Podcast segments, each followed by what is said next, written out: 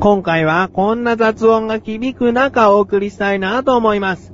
自分は今群馬県におりまして、神奈川県までの道のりだいたい2時間半から3時間ぐらいかかるんですけれども、その途中収録をしております。以前にも海だとか公園で収録したことあるんですけれども、その時の自然音だとかそういうものが、えー入って聞き取りづらかったり、その空気が伝わったりなんですけれども、今回はちょっとうるさめですね。うるさめですが、最後まで聞いてくれたら嬉しいです。そんな自分がお送りします。菊池のなだらか向上心。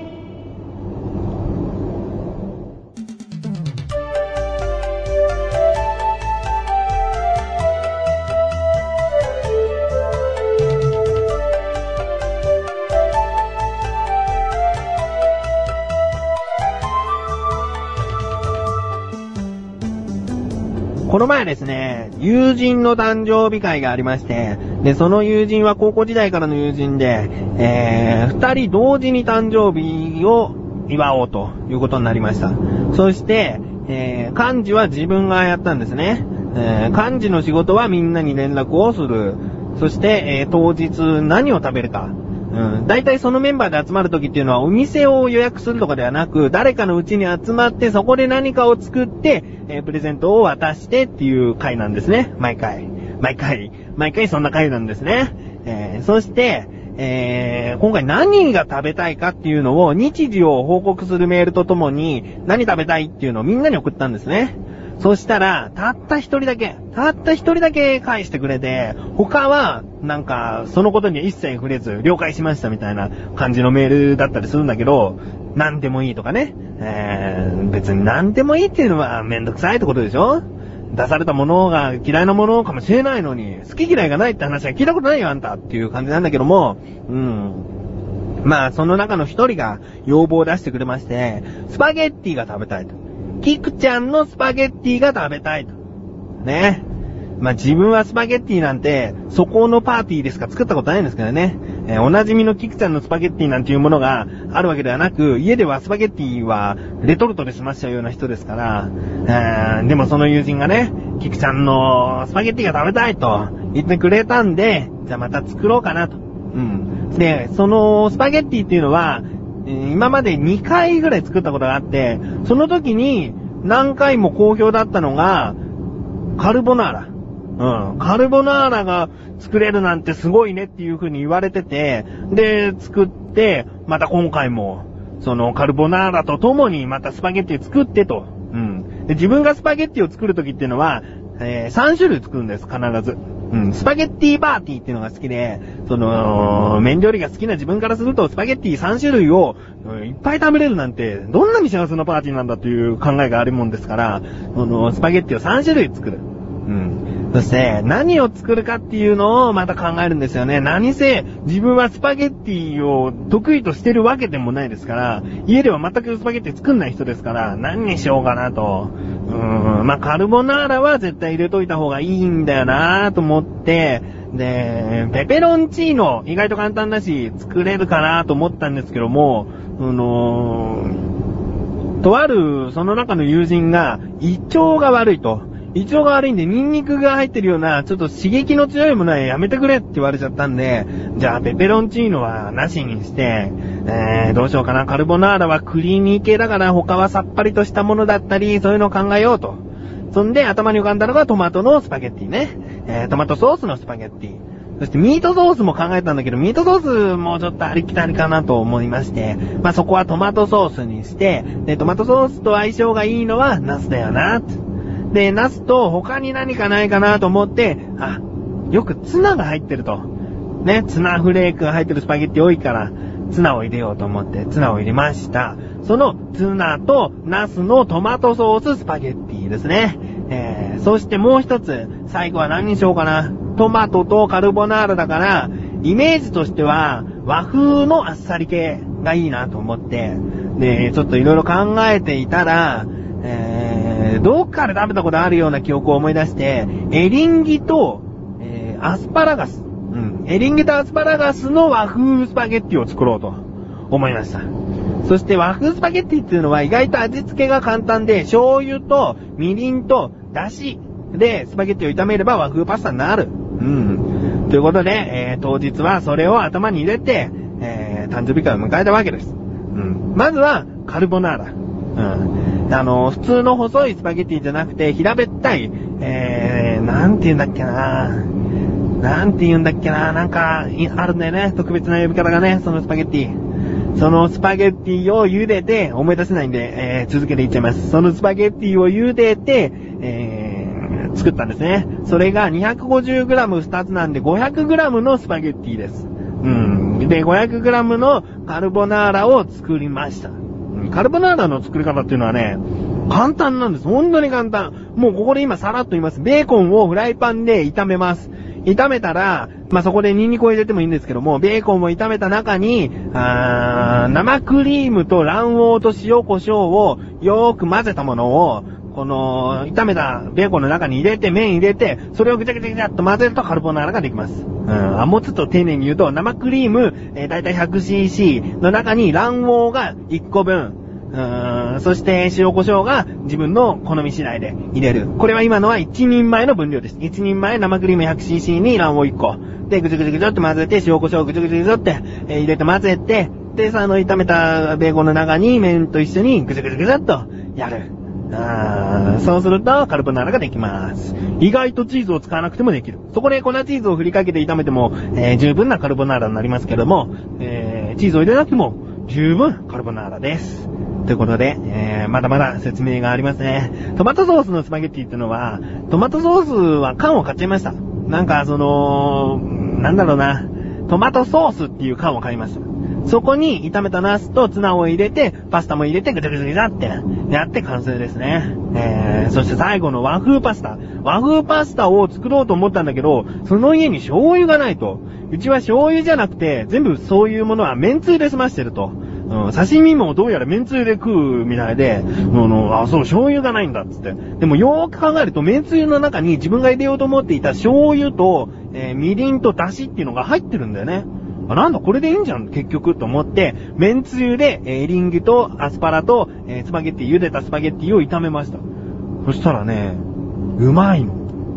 うん。だけど、このままだと、意外とそうめんっぽいって言われちゃうような気がして、ね、その麺と麺つゆだから、そうめんっぽいやつだなって言われちゃうと思ったんで、スパゲッティ感を出すために黒胡椒をちょっと多めに振りかけました。そうするといい感じにピリリと、えーアクセントがつきまして、スパゲッティ、和風スパゲッティになったわけですね。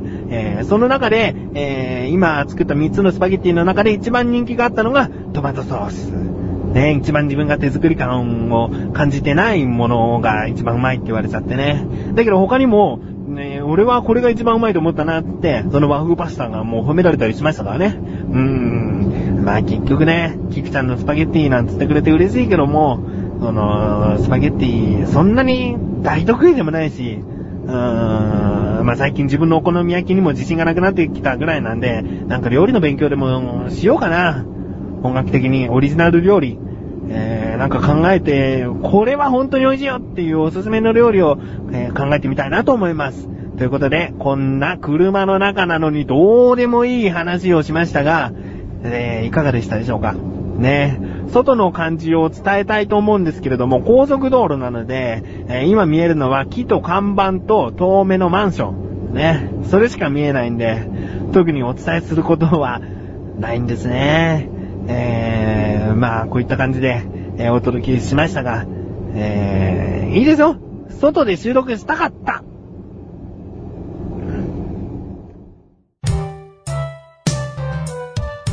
ちょっとちょっと。何？最近全然気分が優れないよ。大丈夫？大丈夫じゃないよ。なんか楽しいことないの？楽しいこと？そんなの俺に聞かないでよ。そんな、メガネタマーニと、マッシュルがお送りする楽しくトーク。リンクページから行けます。ぜひ聞いてね。ね。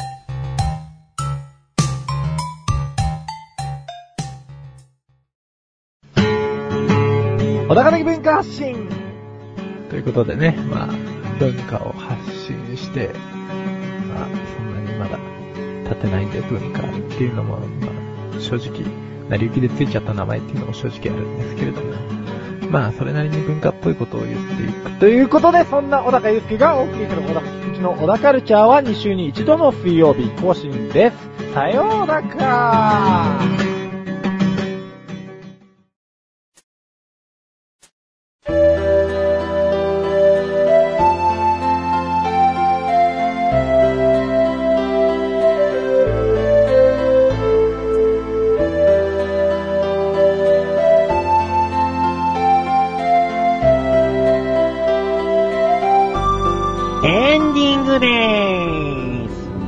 ことで、今回は車中よりお送りいたしました。せっかく外なのに、なんか、いつもと違ったことがあるかなと思ったら、単なる雑音がうるさいだけの回になってしまいましたね。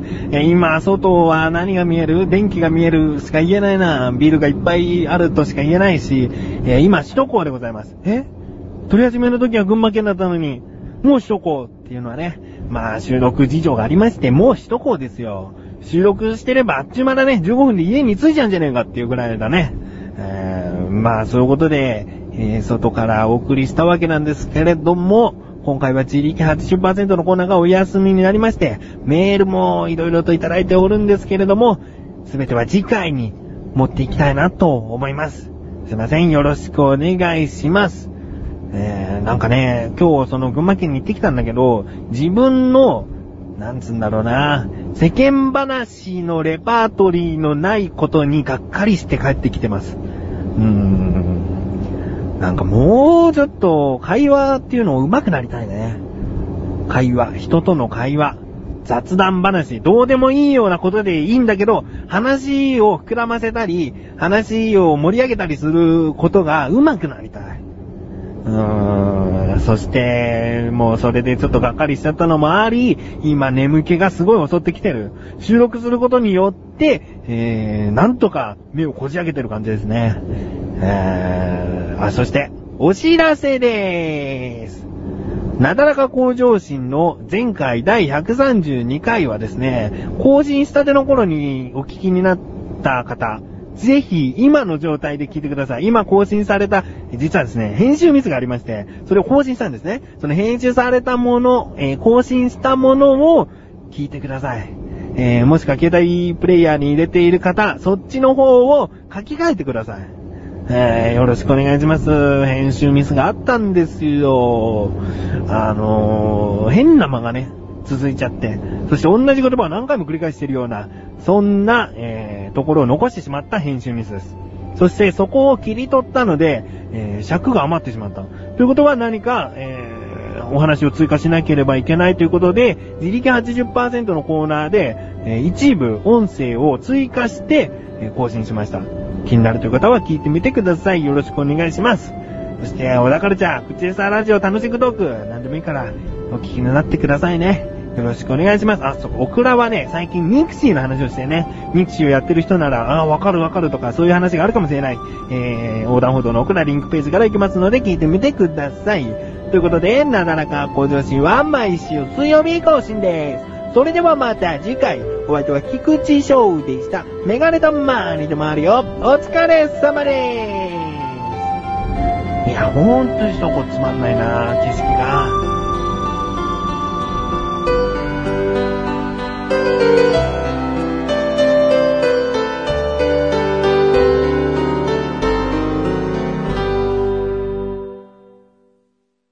と終わりと思いきやなんですけれども、あれから何時間か運転して、今帰ってきました。予定よりも30分オーバーして帰ってきました。あー、疲れた、疲れたというか寝不足があるのかな頭が痛くなってしまって。えー、途中で何回か休憩しようと考えたんですけれども、このままずっと走り続けて、早く地面を踏みたいですね。まだ到着したばかりなので、えー、車からも降りていないんですけれども、地に足をつけたいなと思います。えー、今回は心からお疲れ様です。言いたいですね。えー、お疲れ様でーす